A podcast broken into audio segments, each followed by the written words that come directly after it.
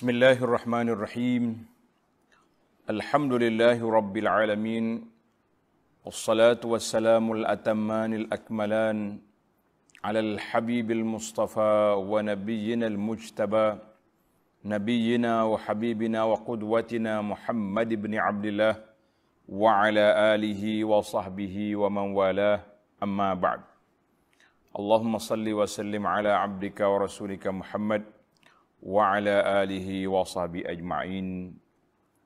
Muslimin dan muslimat, para jemaah, para penonton sekalian, Assalamualaikum warahmatullahi wabarakatuh.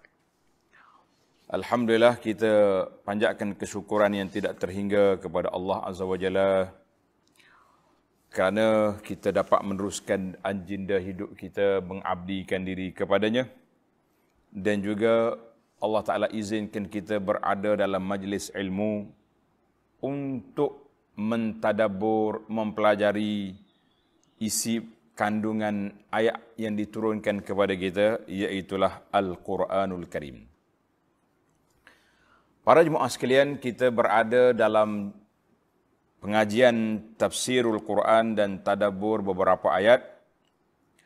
Juzuk yang ke-29 surah Al-Muzammil. Surah Al-Muzammil juzuk yang ke-29, surah yang ke-7 dalam juzuk ini dan surah yang ke-73 dari awal Quran, dari awal mushaf. Buka Quran, kita baca beberapa ayat, kemudian kita pergi kepada tafsir pimpinan Ar-Rahman, insya-Allah. أعوذ بالله من الشيطان الرجيم بسم الله الرحمن الرحيم يا أيها المزمل قم الليل إلا قليلاً نصفه أو انقص منه قليلا أو زد عليه ورتل القران ترتيلا أنا سنلقي عليك قولا ثقيلا ان ناشئه الليل هي اشد أشد وطئا وأقوم قيلا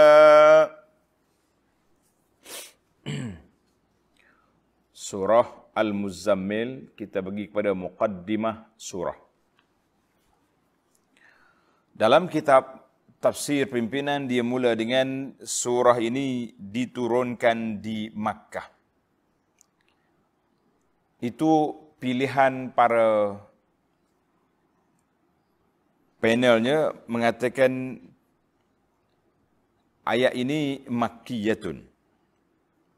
Ada lagi dalam kitab tafsir menghuraikan dia kata makkiyatun fi awwaliha madaniyatun fi akhiriha. Ala ikhtiyar Ibn Abbas radhiyallahu anhuma wa jumhuril mufassirin. Mana ada pandangan Sayyidina Abdullah bin Abbas kata di akhirnya turun di Madinah. Sebab itu sebahagian daripada surah ada yang mengatakan turun dua kali, ada yang mengatakan turun awalnya di sini, akhirnya begini. Masya Allah, tabarakallah. Dan inilah surah yang unik. Al-Wahidah. Satu dalam Quran allati yang nasakha akhiruha awwalaha ayat yang terakhirnya menukarkan ayat yang awal dari sudut hukumnya. Dia panggil nasakh. Mana hukumnya begini tapi di akhirnya disebut begini. Di awal Islamnya begini kemudian direngankan ataupun di, uh, ditukar. Maka Allah Ta'ala sebut dalam awal ayat Qumil layla illa qalila dan di akhirnya wallahu yuqaddirul layla wan nahar alima an lan tuhsu fatabalik faqra'u ma tayassara minal Quran. Uh, itu perbincangan mana di awalnya menunjukkan keberatan untuk melakukan qiyamul lail tapi di alal muslimin wa sara tatawwan wa nafilatan di akhirnya sebagai pilihan. Siapa nak jadi orang hebat, maka dia bangun.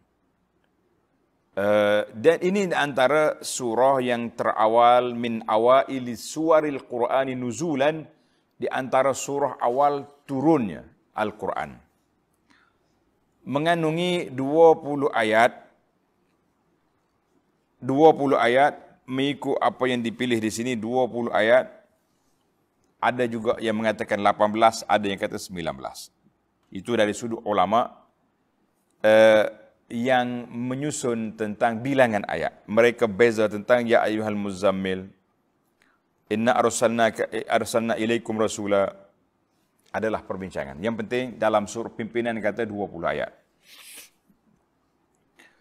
Uh, dinamakan surah. Uh, kenapa tasmiyatus surah? Dinamakan surah Al-Muzammil.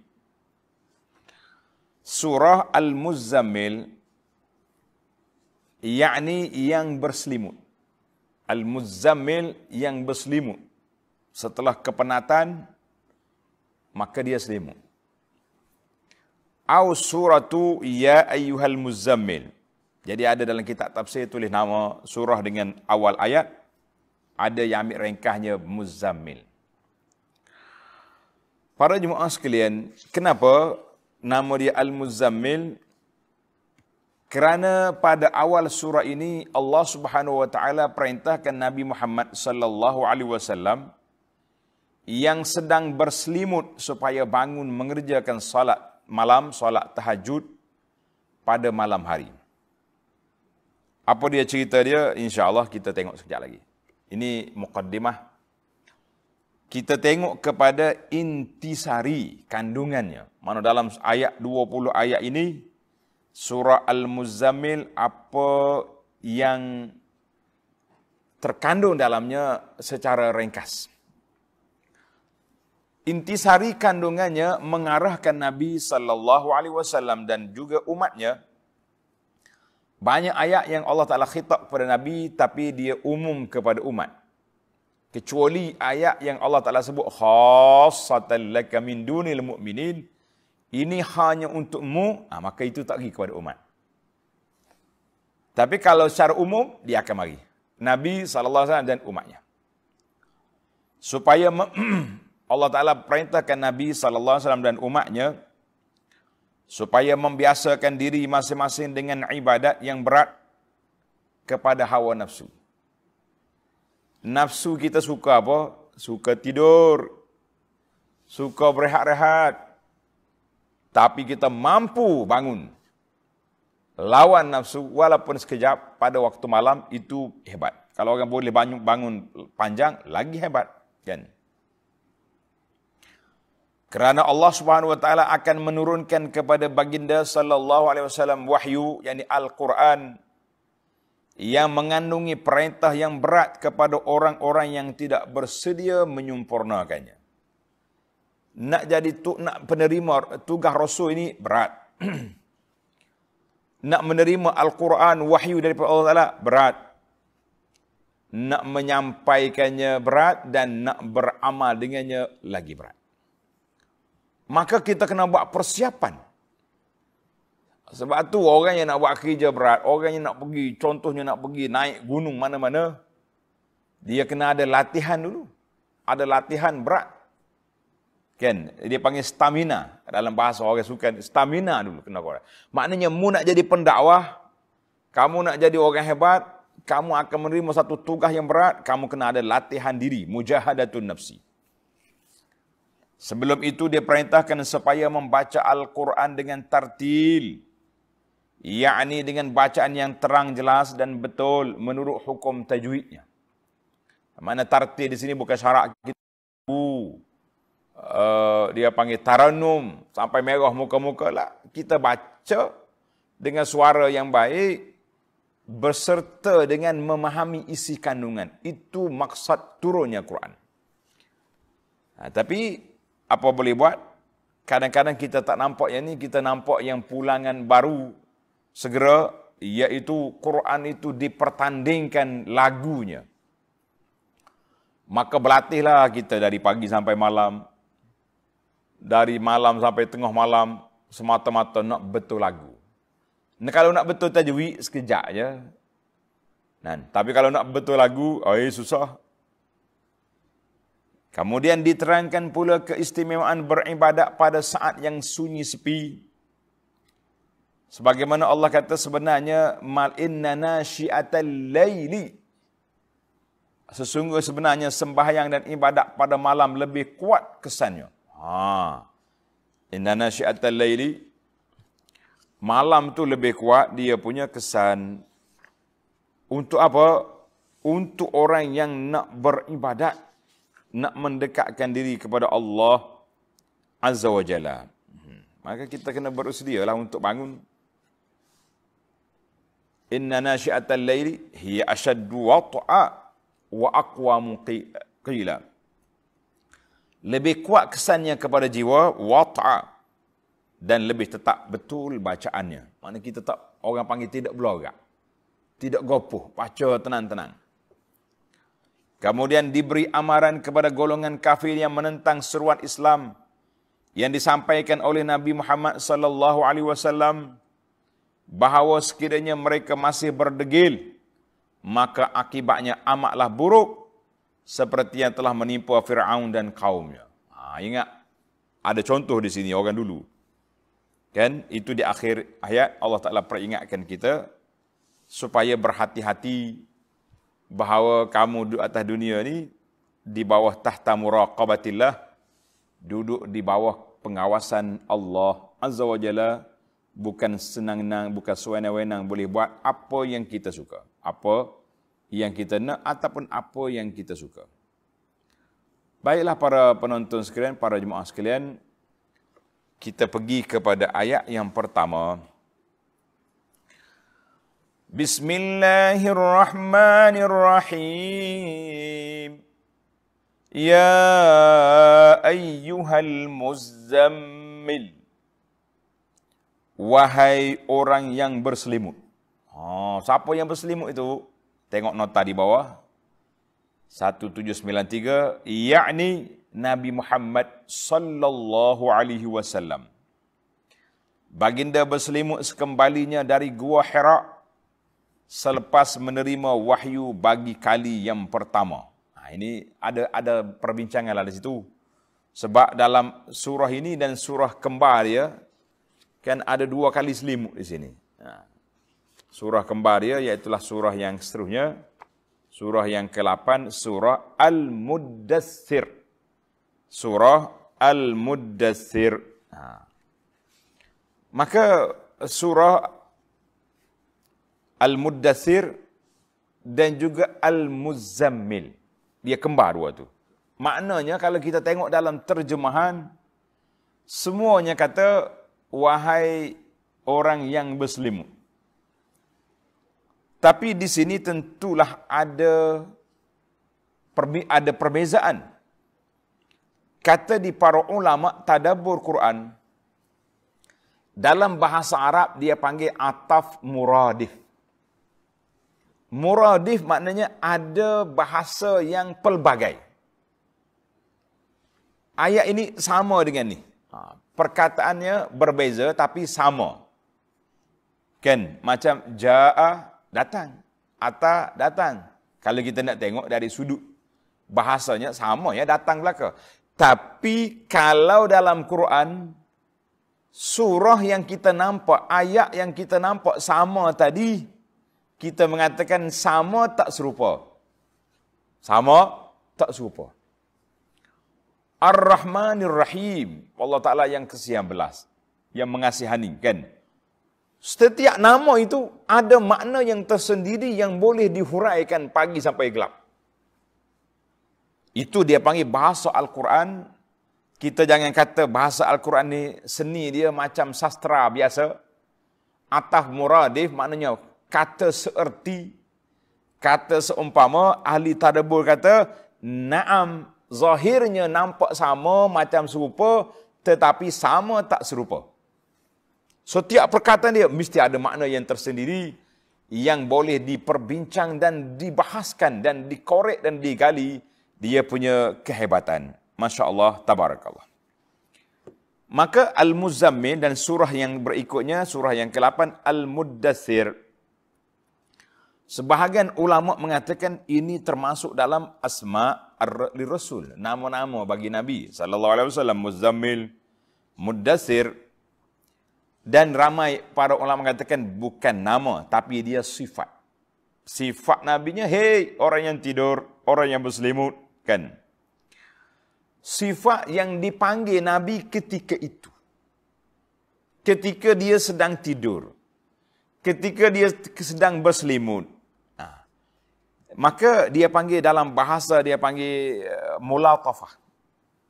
Mulatafah ni kalau kita gak orang panggil nak bermanja. Hei orang yang tidur, yang berselimut tu bangun, kan? Pernah satu hari satu kes Nabi wasallam pergi cari Sayyidina Ali radhiyallahu anhu di rumah dia. Cari-cari Ali, Ali tak ada di rumah. Hmm adalah cerita dia dengan Fatimah radhiyallahu anhuma. Fatimah kata dia keluar.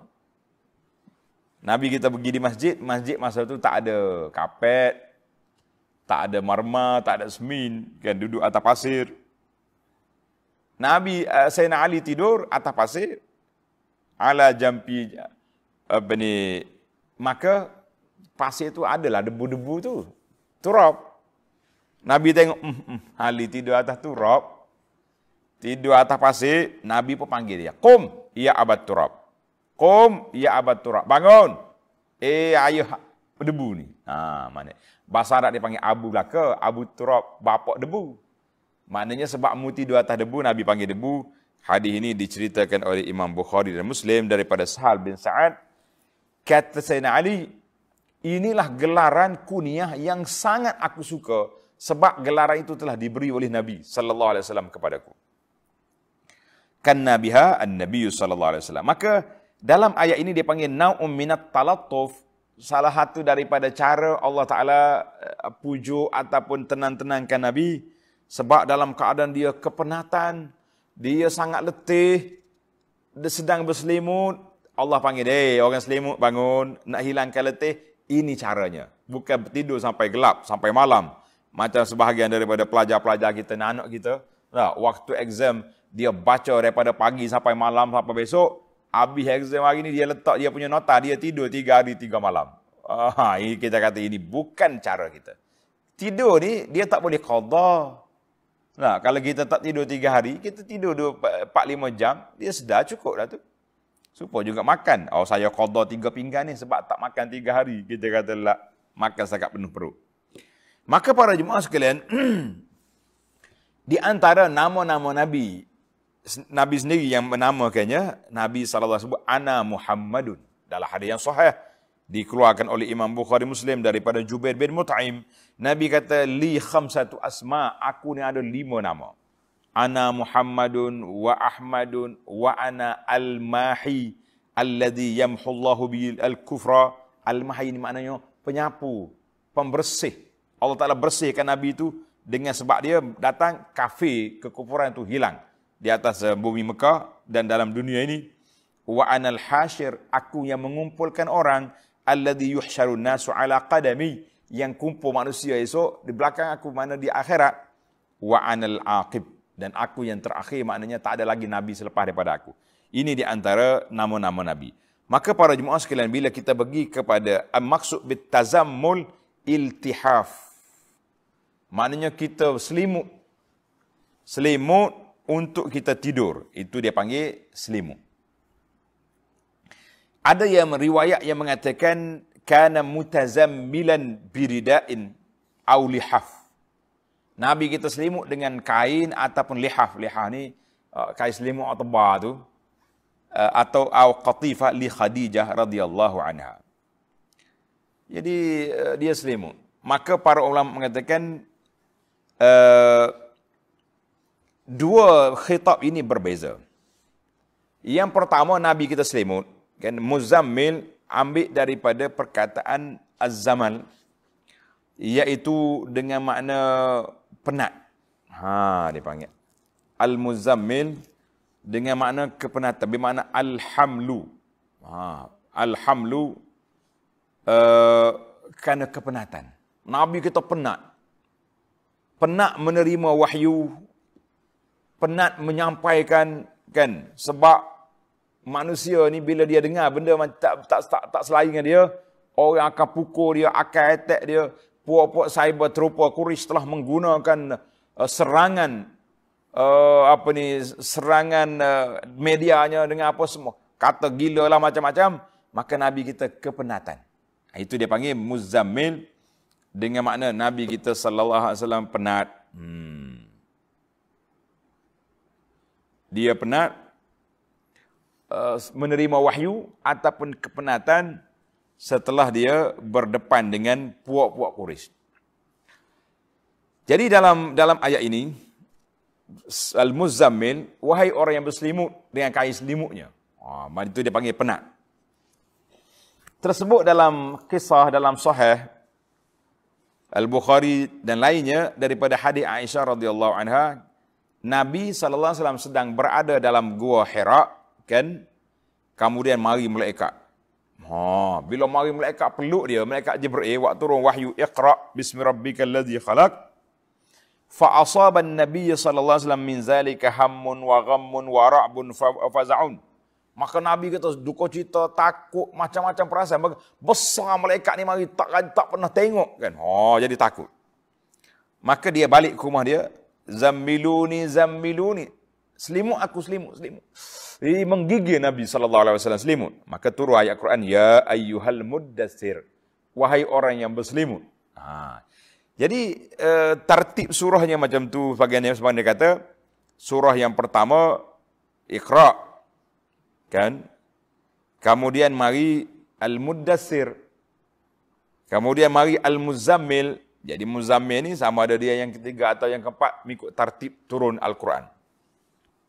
Perbahasannya panjang jadi kita ambil apa yang disebut oleh para ulama sudah disebut tertib yang kita naknya di sini al-muddassir dengan al-muzammil.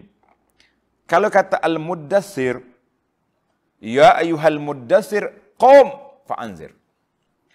Ad-disar tanda tuan muzammil tadi maknanya orang yang penat yang berat ambil selimut tidur macam kita lah kalau kita balik letih-letih tak jumpa bantal, jumpa tidur, ambil selimut, kerau lalu. Bismillah Rabbi wadak tu jambi. Adapun disar, biasanya orang yang pakai pakaian itu kerana sejuk. Sejuk, kita pun pakai baju dua lapis. Nah, baju dalam lagi. Uh, yang baju dalam, kamu dia baju hok luar, itu dia panggil disar. Ha, nak mana nak dia panggil lidaf untuk nak nak panaskan tubuh.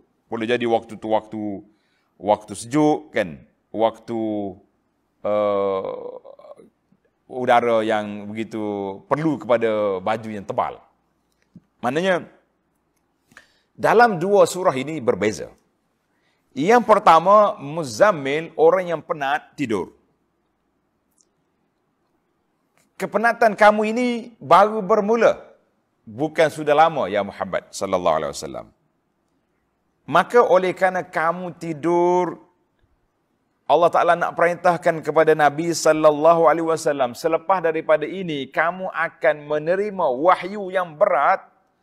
Berat dari sudut menerimanya yang kita akan sebut nanti macam mana beratnya dan berat dari sudut tanggungjawab untuk menyelaksanakan tugas menyampaikan wahyu dan merealisasikan kehidupan kamu berdasarkan wahyu maka berat bila berat apa jadi Ha. Maka patutlah Allah kata ya ayyuhal muzammil qumil laila illa qalila. Bangun solat malam.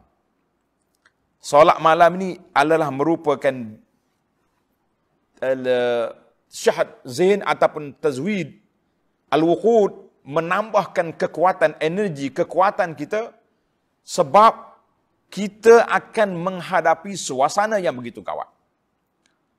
Cabaran yang begitu besar, maka nak hilangkan penat kamu tu, nak menghilangkan ketakutan kamu, nak membuat persiapan, persiapan jiwa kamu bukan dengan selimut. Qumil ila illa qalila dengan bangun bertahajud. Masya Allah tabarakallah. Berbeza dengan muddasir. Mudasir, orang rasa nak tidur sebab nak rehat. Kan? Nak berehat dalam suasana kesejukan. Tapi Allah kata apa? Ya ayuhal mudasir, qum fa'anzir. Bangun, pergi berdakwah.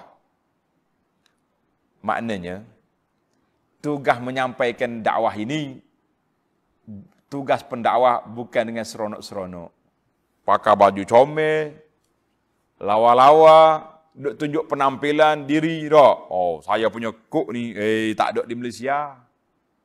Beli di mana, saya pergi melancong sekian, harga dia pun seribu, dua ribu contohnya. Saya punya jam ni berapa harga. Saya punya, oi, cermin mata dia pun ribu-ribu harga, kan? Ha, kereta tak apalah kita kata keperluan kerana pendakwah nak pergi sana sini. Tapi ada kalanya yang perlu lain, tapi yang yang nak tayangnya lain dengan dengan kereta mewahnya dengan apa? Ya, itu lain. Maka tidak ada laisa hunaka da'ah bukan nak nak menunjuk-nunjuk nak manja dalam-dalam dakwah ya ayuhal mudassir qum fa'anzir. Bukan waktu bersenang-senang, waktu kena bangun buat kerja. Jadi dua waktu ni berbeza. Yang pertama muzammil, Nabi SAW sedang berselimut kerana kepenatan atau kerana ketakutan. Maka Allah SWT ajar dan dididik dia, kalau kamu takut, kalau kamu penat, kalau kamu letih, dihentam sana sini. Bukan dengan cara tidur nak hilang stres, tapi qumil laila illa qalila, bangun bertahajud. Maknanya, uh, cas bateri, Eh, recharge untuk para pendakwah dengan qiyamul lail dengan bangun bertahajud pada waktu malam. Ha. Jadi makna makna muzammil makna al-himlu maknanya orang yang penat menanggung bawa benda-benda kan kemudian nak hilangkan kemenatan dengan cara mana dengan cara bangun solat bukannya tidur Allahu akbar. Jadi ini nidak dipanggil Nabi sallallahu alaihi wasallam yang sedang tidur kerana kepenatan menerima wahyu dan sebagainya, Allah Ta'ala peringatkan bahawa lepas pada ni berat lagi. Itu kali pertama dipeluk, lepas pada ni berat lagi. Masya Allah, tabarakallah. Nah. Ya ayyuhal muzammil, hei orang yang sedang tidur, orang yang sedang berselimut, orang yang sedang kepenatan, Qumil layla illa qalila. Bangunlah sembahyang tahajud pada waktu malam hmm, selain dari sedikit masa yang tak dapat, tidak, mana yang mesti untuk berehat. Tuan-tuan kalau baca kitab-kitab jawi lama ni, tak dapat tiada. Itu bahasa lama. Tak dapat tidak. Tak dapat tiada. Bahasa sekarang ni, mesti. Itu je. Maknanya, kecuali sedikit masa yang mesti untuk kita ambil tidur untuk rehat. Kalau tidak, kita hilang tenaga. Ha, itu. Makanya Allah SWT suruh di sini, Nabi kita bangun qumil laila illa qalil. Bukan semua malam. Bukan malam semua kan. Bangun sebahagian malam. Nabi kita sallallahu alaihi wasallam akan berjaga malam sepenuhnya bila pada 10 terakhir Ramadan. Sebagaimana kata Aisyah, kana iza dakhala al-ashru shadda mi'zarahu wa ahya laylahu wa ayqaza ahlahu. Bila mari 10 akhir, maka Nabi kita sallallahu alaihi wasallam ikat kainnya dia dan hidupkan malam semulunya dan dia kejutkan isteri-isteri dia. Masya-Allah tabarakallah. Hadis ini dalam Bukhari dan Muslim. Maka pada hari-hari yang lain Nabi kita tidur dan dia bangun. Tidur bangun pula. Ada kalanya dua tiga kali dia tidur sekejap bangun. Solat dia penat tidur sekejap bangun pula. Ha. Uh, itu di antara gaya Nabi sallallahu alaihi wasallam Maka dalam ayat ini Allah kata apa? Nisfahu awin minhu qalila. Iaitu separuh dari waktu malam atau kurangkan sedikit dari separuh itu. Maknanya setengah malam ibadat ataupun kurangkan sedikit. Yang pentingnya malam tu kalau eloknya kita bagi tiga kan. Ha. Maknanya satu per tiga malam habis dah daripada maghrib lagi tu. Ha, kemudian satu per tiga lagi kalau kita nak rehat, rehat. Satu per tiga lagi yang terakhir utamanya waktu as-sulusul lailil akhir. Satu per tiga yang terakhir itu waktu munajat. Waktu ibadat. Waktu orang-orang yang saleh mengambil peluang bermunajat kepada Allah Azza wa Jalla. Maka Allah Ta'ala perintahkan di sini, nisfahu ataupun kurangkan sikit. Hmm. Allahu Akbar.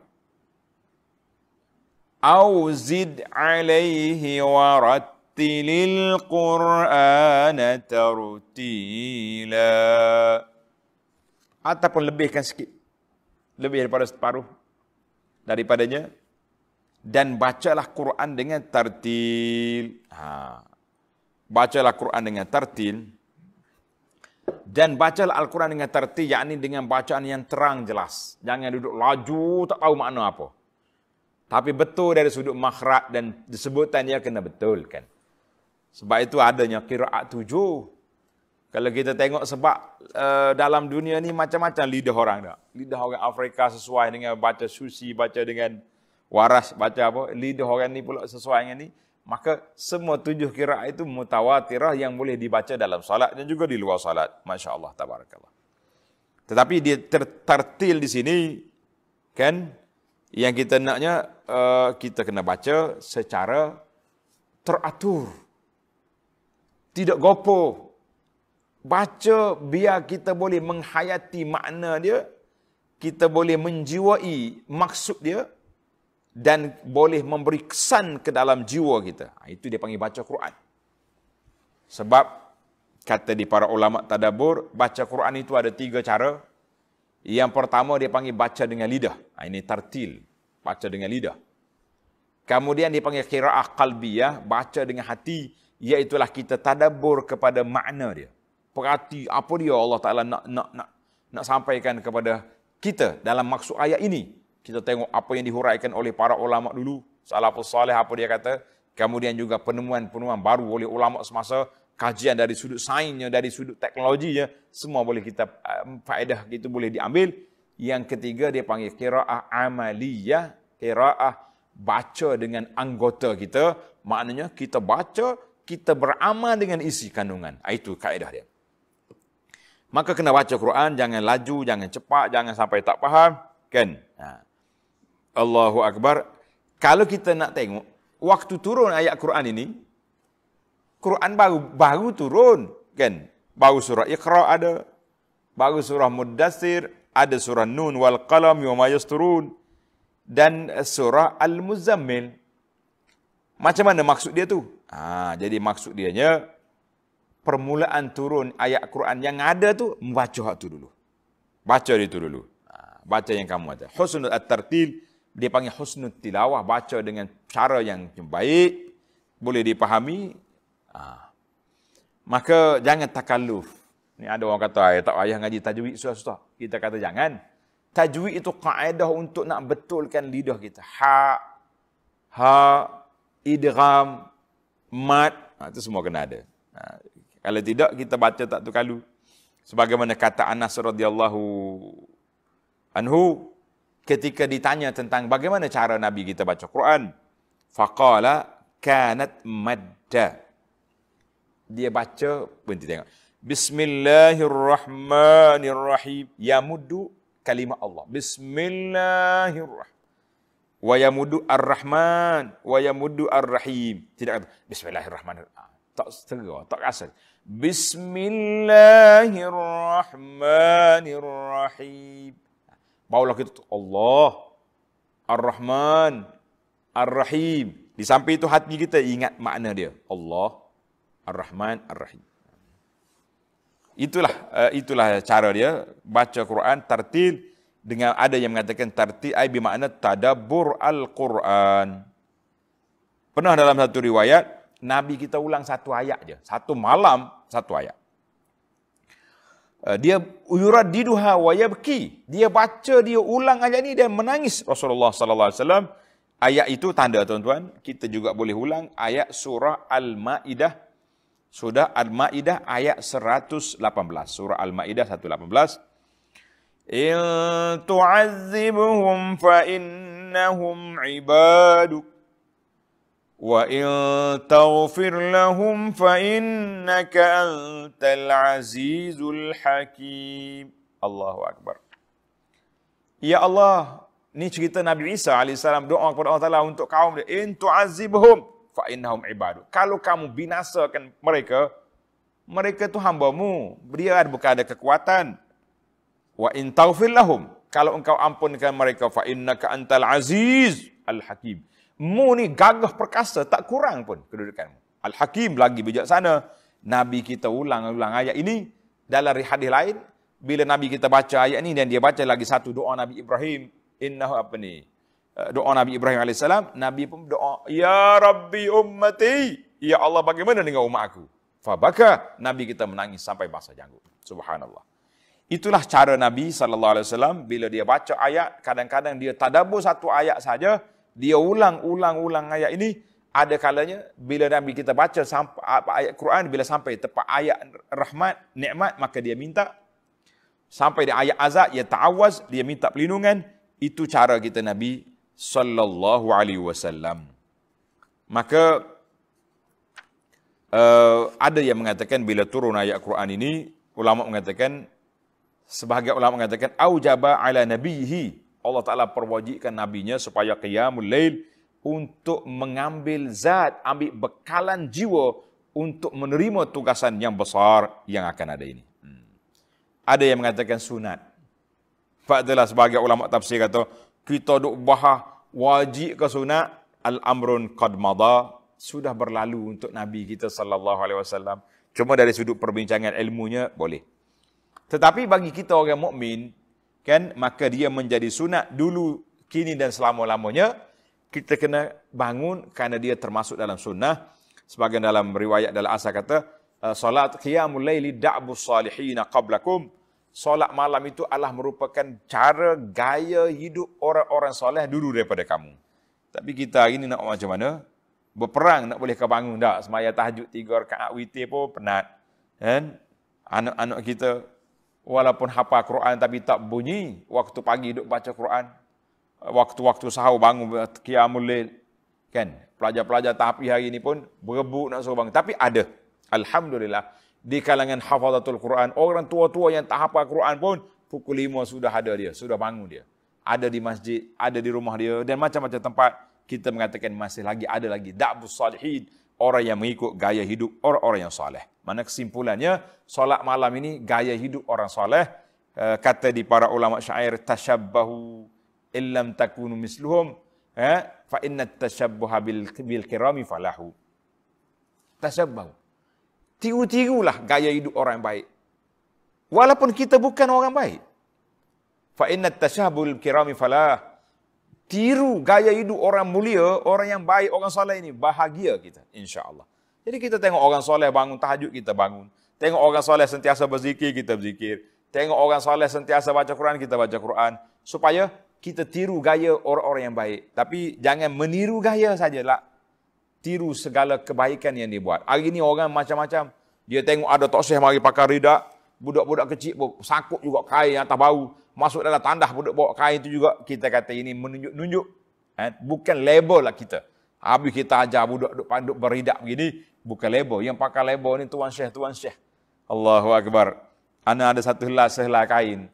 Yang dimiliki oleh arwah bapak saya ni kain orang Mekah ni orang Arab dia ada satu kain kalau nak pergi masjid haram tu dia bawa macam sejadah tapi macam kain kain selimut gitu sejak orang panggil serban besar tebal ada Berapa puluh tahun serba ni, Masya Allah. Sekali dia pergi Mekah, orang Arab tua Mekah tengok. Anta dia kata, anta Mekki, mu duduk Mekah. Apa? Kainmu ni bukan baru punya. Oh, tengok dia dia ada dia punya rida. Jadi jangan kita duduk ajar budak-budak kita duduk beridak, duduk selerek, duduk tarik kain pahwana. Jadi sudah jadi trend hari ni. Kok tak pernah pakai jubah pun waktu kahwin, eh, pergi sewa jubah juga. Siap dengan ridak sakut tak bau lagi. Itu jangan. Itu pakaian. Baik. Kita balik kepada cerita kita, Masya Allah, Tabarakallah. Jadi perbahasan-perbahasan uh, yang terlalu mendalam tentang masalah ini kita mengatakan uh, untuk ilmu naam tapi perbincangan umum tidak perlu yang perlunya bagaimana kita nak ihya nak menghidupkan malam itu bersama dengan da'bus salihin dengan kafilah orang-orang yang saleh bagaimana nah, kalau kita tidak kita tak jumpa kita punya kaedah kan baik kita pergi kepada ayat yang keseterusnya Inna sanulqi alaika qawlan saqila. Allahu Akbar. Ha, tengok. Allah kata apa? Hei orang selimut, walaupun kamu penat, kamu ketakutan, kum, bangun. Hilang kepenat kamu dengan apa? Qumil lail, dengan bangun salat malam.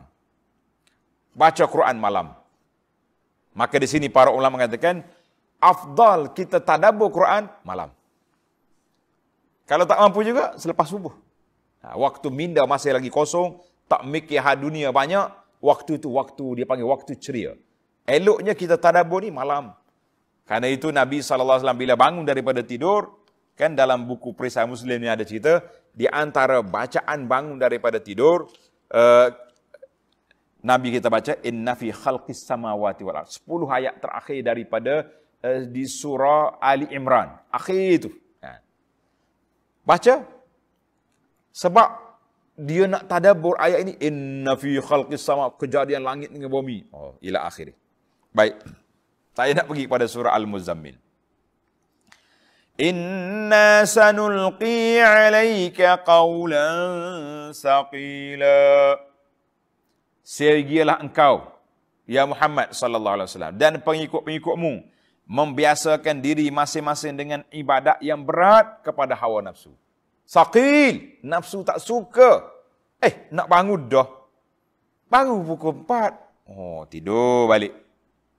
Sedar pukul 5, eh lambat lagi. Subuh 5.45. Ah, tidur lagi. Akhir kali, Allahu Akbar. Orang azan. Ataupun orang dah kamak solat. Masya Allah. Aneh. Mana kita kena lawan nafsu kita berat. Uh, kata di para ulama, dia kata apa? An-nafsu katifli in tuhmilhu syabba ala hubbir rada wa in taftimhu yang fatimi. Kata, tulis. Nafsu itu seperti baby, bayi. An-nafsu katifli in tuhmilhu. Kalau kita biar, syabba ala hubbir rada. Dia besar, suka menyusu. Duk susu hak mak dia tu. Tak? Sampai dekat pergi kat mana-mana dekat supermarket, ibu mau pek. Eh, mana boleh? Kan? Ha, pergi mana pun nak pek macam, nak susu. Tapi wa in taftimhu yang Fatimi, kalau kamu lepaskan susu, boleh je dia lepas. Tukar ke susu botol, kan? Ataupun berhenti menyusu. Itulah nafsu, gambaran nafsu. Nafsu kita ni kalau kita biar, dia suka tidur, dia suka rehat, dia suka, suka, suka, suka yang, yang dia disuka. Tapi intaf timhu, kalau kita didik dia, kita lawan dia, insyaAllah. Tapi mujahadatun nafsu bukan ringan. Sebahagian ulama salah kata, kabatu nafsi ishrina aman, aku didik, aku lawan, aku bertempur dengan nafsu aku 20 tahun. Lepas pada itu barulah nafsu mengalu, kalah. Jadi nafsul mutmainnah jadi nafsu yang tenang. Masya Allah. Kalau kita ni baru tiga hari berlawan, eh penat Ustaz. Eh. Memang penat. Ya ayah al-muzammil, orang penat. Bangun. Hmm. Allah kata apa? Kerana sesungguhnya kami akan menurunkan kepada kamu wahyu Al-Quran yang mengandungi perintah-perintah yang berat. Qawlan saqilan. Perintah yang berat ia kepada orang yang tidak bersedia menyempurnakannya. Ha. Sebab apa? Malam kena bangun. Inna nasyi'atal layli hiya ashaddu wat'an wa aqwamu qila. Sebenarnya sembahyang dan ibadat malam lebih kuat kesannya kepada jiwa dan lebih tetap betul bacaannya. Ha. Inna laka bin nahari sabahan tawila dan kami galakkan engkau dan umatmu beribadat pada waktu malam kerana sungguhnya engkau pada siang hari punya urusan-urusan yang panjang kira bicaranya. Maknanya kita nampak dah sekarang ni Allah Ta'ala suruh ambil waktu malam ibadat, siangnya kita bekerja. Tak sempat kan? Kita pergi berdakwah sana sini, itu kita dengan manusia. Malam, nahnu Allah. Kita bersama dengan Allah Azza wa Jalla. Malam kita dengan Allah. Sebab tu kata penulis sebahagian ulama kata, Fursanun fil nahari, ruhbanun fil lain. Fursan maknanya tentera yang hebat pada waktu siang. Malamnya jadi rahib ahli ibadat yang begitu mantap. Ha, kita ni dua-dua dok belakang ni. Siang pun tak berdakwah, malam pun tidur. Apa nak jadi kita? Baiklah para jemaah sekalian. Tentang bilangan sulu satu per tiga malam atau lebih atau lebih. Yang penting sekalinya, Allah Ta'ala suruh Nabi kita buat persiapan jiwa untuk menerima kaulan sakilan. Untuk menerima kata-kata arahan yang berat. Baik. Tanda. Saya akan bahas di sini kalau tak habis hari ini kita sambung besok iaitu tentang apa yang berat itu. Apakah kaulan sakilan yang berat? Yang pertama beratnya Nabi sallallahu alaihi wasallam untuk menerima wahyu. Mula-mula Nabi kita duduk di Hira, Bob Jibril datang. Dengan sayap dia 600 sadul ufuk menutup timur dengan barat gelap mari zof.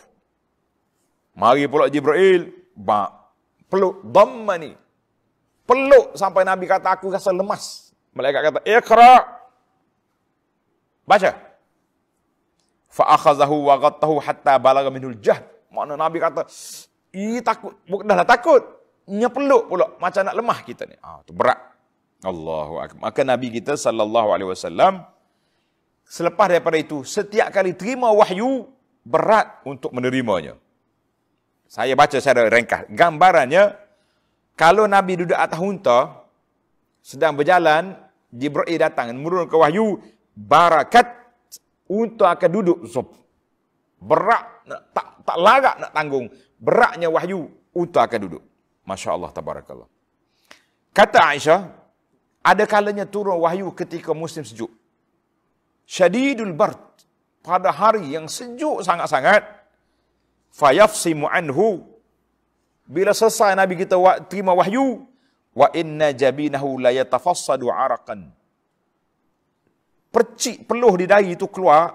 Macam bi, uh, yang penting ada peluh di dahi dia. Ha, berpeluh orang panggil. Bertitik peluh di dahi dia.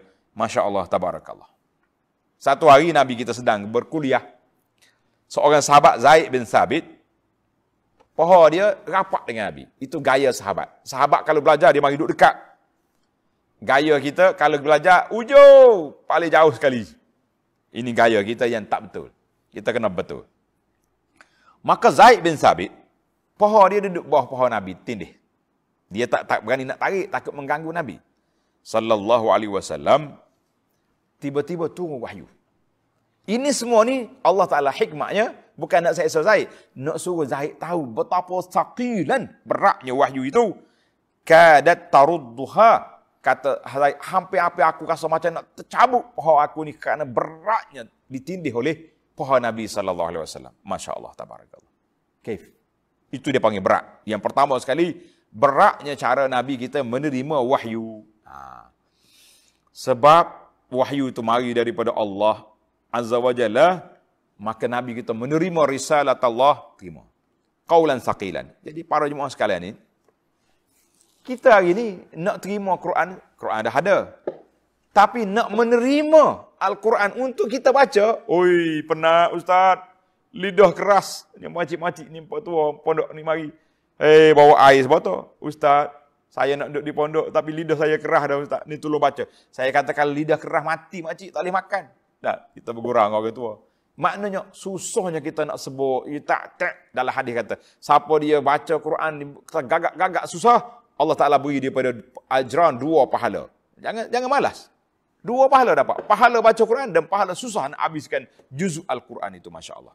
Baik, yang kedua berat yang kedua sakil bi'tibari dengan iktibar bahawa Nabi sallallahu alaihi wasallam diminta supaya baca Quran dan menghafalnya serta mengajarnya kepada umat. Maka berat uh, bila nak Jibril baca Quran Nabi kita harakat, Nabi kita gerakkan lidah dia ikut nak baca. Maka Allah Taala kata la tuharrik li lisanaka li ta'jala. Jangan gopoh. Dengar dulu. Patut kau baca. Kita pun sama juga para jemaah sekalian. Bila kita pergi belajar Quran, jangan ikut lagi. Kita dengar guru, tengok mulut dia. Walau do, tengok. Do tu sebut dia. Dia buka mulut. Sebab itu, eloknya, baca Quran ni jangan silang jantina. La. Kita wanita, kita baca sama dengan ustazah. Mu'allimah. Laki-laki baca dengan ustaz, dengan mu'allim. Sebab kalau kita pergi, eh dia ni pakar Quran ni, tapi perempuan kita pergi belajar. Kita duduk tengok mulut dia, wala, eh. Lain macam. Syaitan mari. Kan? Wanita pergi belajar dengan guru laki-laki, sama juga. Oh, gitu. Tapi minat ni, oh, ada setengah orang kata minat belajar, akhir sekali minat ke ustaz. Itu bahaya. Ustazah kan ada.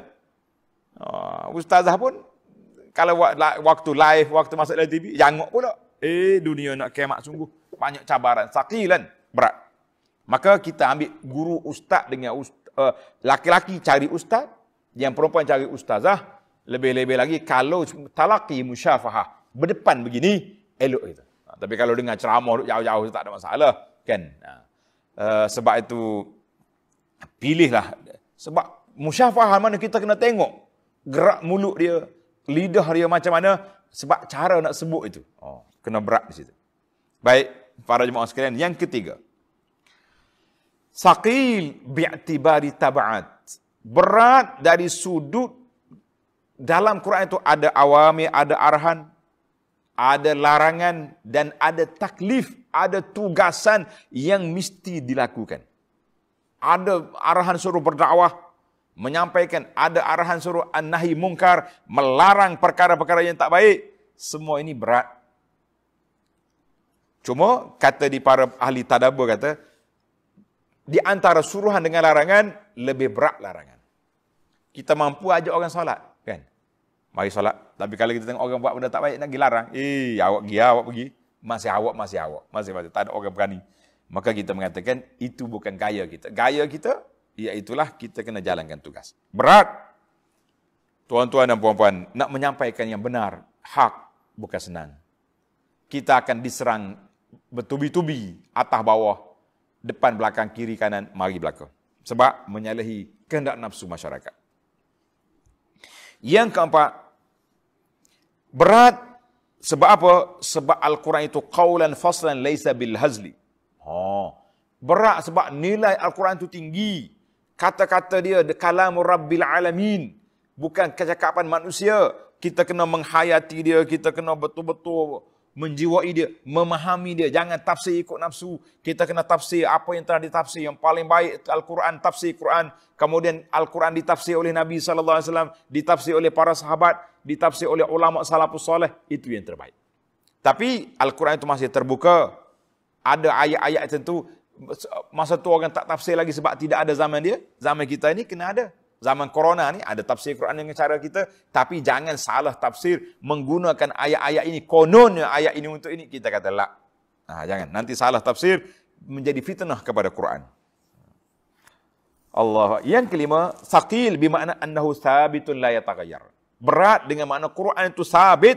Tetap, teguh, tidak berubah. Tak ada siapa boleh ubah. Kan? kal jibalir rasih apa ni ar-rasiyat seperti dipanggil al-Quran itu muhkam. Maknanya teguh tak boleh nak ubah. Tak boleh tak ada orang nak ubah tak boleh. Ha. yang keenam qaulun saqilun min jihah. Quran yang, yang teguh yang tetap sudah ada percubaan nak ubah Quran tak mungkin boleh ubah. Ha, itu jadi orang-orang yang nak siapa cuba nak challenge Quran dia akan terhanyut dihanyut oleh air seperti buih di air ataupun dihanyut diterbang oleh angin seperti debu yang berterbangan. Tidak ada nilai. Masya Allah tabarakallah. Yang ketujuh saqil. Al-Quran ini berat. Berat di atas timbangan. Satu huruf sepuluh kebajikan. Nabi kata Al-Quran hujjatun laka au hujjatun alik hujjah ke atas kamu au alik ha, Quran itu sama ada menjadi hujjah untuk kita ataupun hujah ke atas kepala kita, itu dia panggil berat. Allahu Akbar. Tujuh. Eh? Tujuh makna sakil, makna berat. Tujuh. Imam Malik rahimahullah ta'ala telah mengambil ayat ini mengatakan bahawa taklif syarak. Tanggungjawab syarak dalam dalam syarak itu semuanya berat. Sekali orang tanya dia. Imam Malik, faqala la adri. Imam Malik kata aku tak tahu. Imam Malik, Imam Darul Hijrah masih boleh mengeluarkan kata la adri, aku tak tahu. Kita imam karya. Imam ratib, semua soalan orang nak jawab lah. Kita kata la. Orang bertanya, Fiq faqila lahu. Orang yang bertanya kata, eh, innaha mas'alatun khafifatun sahlah. Eh, masalah yang simple je ni imam. Awak imam besar, takkan tak boleh jawab. Faghadib, marah Imam Malik. Imam Malik kata, "Laisa fil ilmi syai'un khafif." Tidak ada dalam bab ilmu itu benda simple-simple tidak ada. Mu tak dengar ke Allah Taala telah berfirman, "Inna sanulqi 'alaika qawlan saqilan." Kami akan letakkan atas kamu perkataan yang berat. Fal ilmu kulluhu saqil. Ilmu tentang Allah, tentang kiamat, tentang perkara-perkara agama ini semuanya berat. Khasnya ilmu kenapa? Sebab kamu akan ditanya di hadapan Allah pada hari kiamat. Ha, ini kalau kita tahu, jawab je. Maaf saya tak tahu hukum. Tanya sahabat saya di pejabat mufti. Tanya sahabat saya di pusat zakat. Tanya sahabat saya di bahagian muamalat. Biarnya semua kita jawab. Jawab tapi jawab suruh tanya orang lain. Fas'alu ahla zikri in kuntum la ta'lamun. Maka kesimpulan dalam ayat ini Allah Taala sebut qaulan saqilan. Qaulan saqilan. Ada ayat lain tanda dalam surah Al-Qamar Allah kata wa laqad yassarnal qur'ana lidzikr fahal mim muddakir wa laqad yassarnal qur'ana lidzikri kami permudahkan Quran untuk untuk zikir untuk kita belajar untuk kita ingat fahal mim muddakir ada orang yang mengambil pengajaran surah Al-Qamar ayat 17 jadi macam mana pula ayat ni kata mudah ya Ayat tadi, ayat Az-Zum Al-Muzammil kata berat. Ha. Macam mana? Jawab di pada ulama, jawab tanda. Ada beberapa jawapan di sini menarik. Yang pertama, saqilun bi'tibar muyassarun bi'tibar. Berat dalam satu sudut dimensinya, tapi mudah dari satu sudut lain. Ha. Berat bagi orang yang tak mau menerima hidayah. Tak mau terima Quran. Oi, berat apa. Tapi bagi orang yang beriman, muyassar. Alhamdulillah. Ini perintah Allah kami ikut. Satu. Nabi SAW sebut dalam zikir yang masyhur dua kalimah yang ringan atas lidah. Berat atas timbangan. Disayangi oleh Ar-Rahman. Kata semua, Subhanallah bihamdi, Subhanallahil azim. Maka Nabi kita kata berat dan ringan. Berbeza. Ringan atas lidah maknanya senang nak sebut. Mudah nak kata. Tapi berat atas timbangan. Ha, lain kan. Maka sakil bi'atibar dan berat dia khafif bi'atibar. Satu. Berat bagi orang yang lidahnya tak apa reti baca Quran. Ringan. Sebab itulah kata orang, Imam Syafi'i khatam Quran 60 kali di bulan Ramadan. Fasih lidah dia. Jihad Al-Maliki, budak yang buta di zaman kita ini, juga telah mengikut jejak langkah Syafi'i. Khatam Quran 60 kali. Kita nak khatam dua kali pun, Allahu Akbar. Habis kata pindah orang tahu. Facebook hari-hari masuk duk khatam Quran. Masya Allah. Ha. Yang kedua, makna taisir di sini, makna mudah dalam ayat ini, wuduh ma'ani, makna dia jelas. Kita baca Quran, kita boleh faham. Dan hukum dia pun jelas. Tapi bukan semuanya jelas. Ada muhkam, ada mutasyabih. Kan? Ada maknanya yang terpaksa kena cari, kaum cari tafsir. Ha. Yang ketiga, mudah maknanya kalau kita belajar ilmu akidah daripada Quran, la ta'qid wa la ghumud. Tidak ada yang payah, tidak ada yang yang yang pelik-pelik. Mudah ya. Orang-orang badui mari belajar qul wallahu ahad, dia faham siapa itu Allah Taala. Kita hari ni belajar ilmu tu ilmu ni falsafah tu falsafah ni akhir sekali nak jumpa cari Tuhan berpayah. Ha. Itu dia panggil mudah bagi Allah Taala beri maka mudah sebab apa itu di antara uh, tujuh perkara makna uh, berat dan juga tiga makna ringannya Al-Quran itu. Masya Allah, tabarakallah. Inna nasyi'atal laylihi asyad wat'an wa aqamu qila. Maknanya, ibadat waktu malam tu lebih kesan dalam jiwa kita. Insya Allah, para jemaah tanda, kita akan sambung dalam siri yang akan datang besok. Bermula daripada ayat yang ke-6. Kenapa kita kena bangun malam? Insya Allah. Subhanakallahumma wa bihamdika asyhadu an la ilaha illa anta astaghfiruka wa atubu ilaih. Wa sallallahu ala nabiyyina Muhammad wa ala alihi wa sahbihi ajma'in walhamdulillahi rabbil.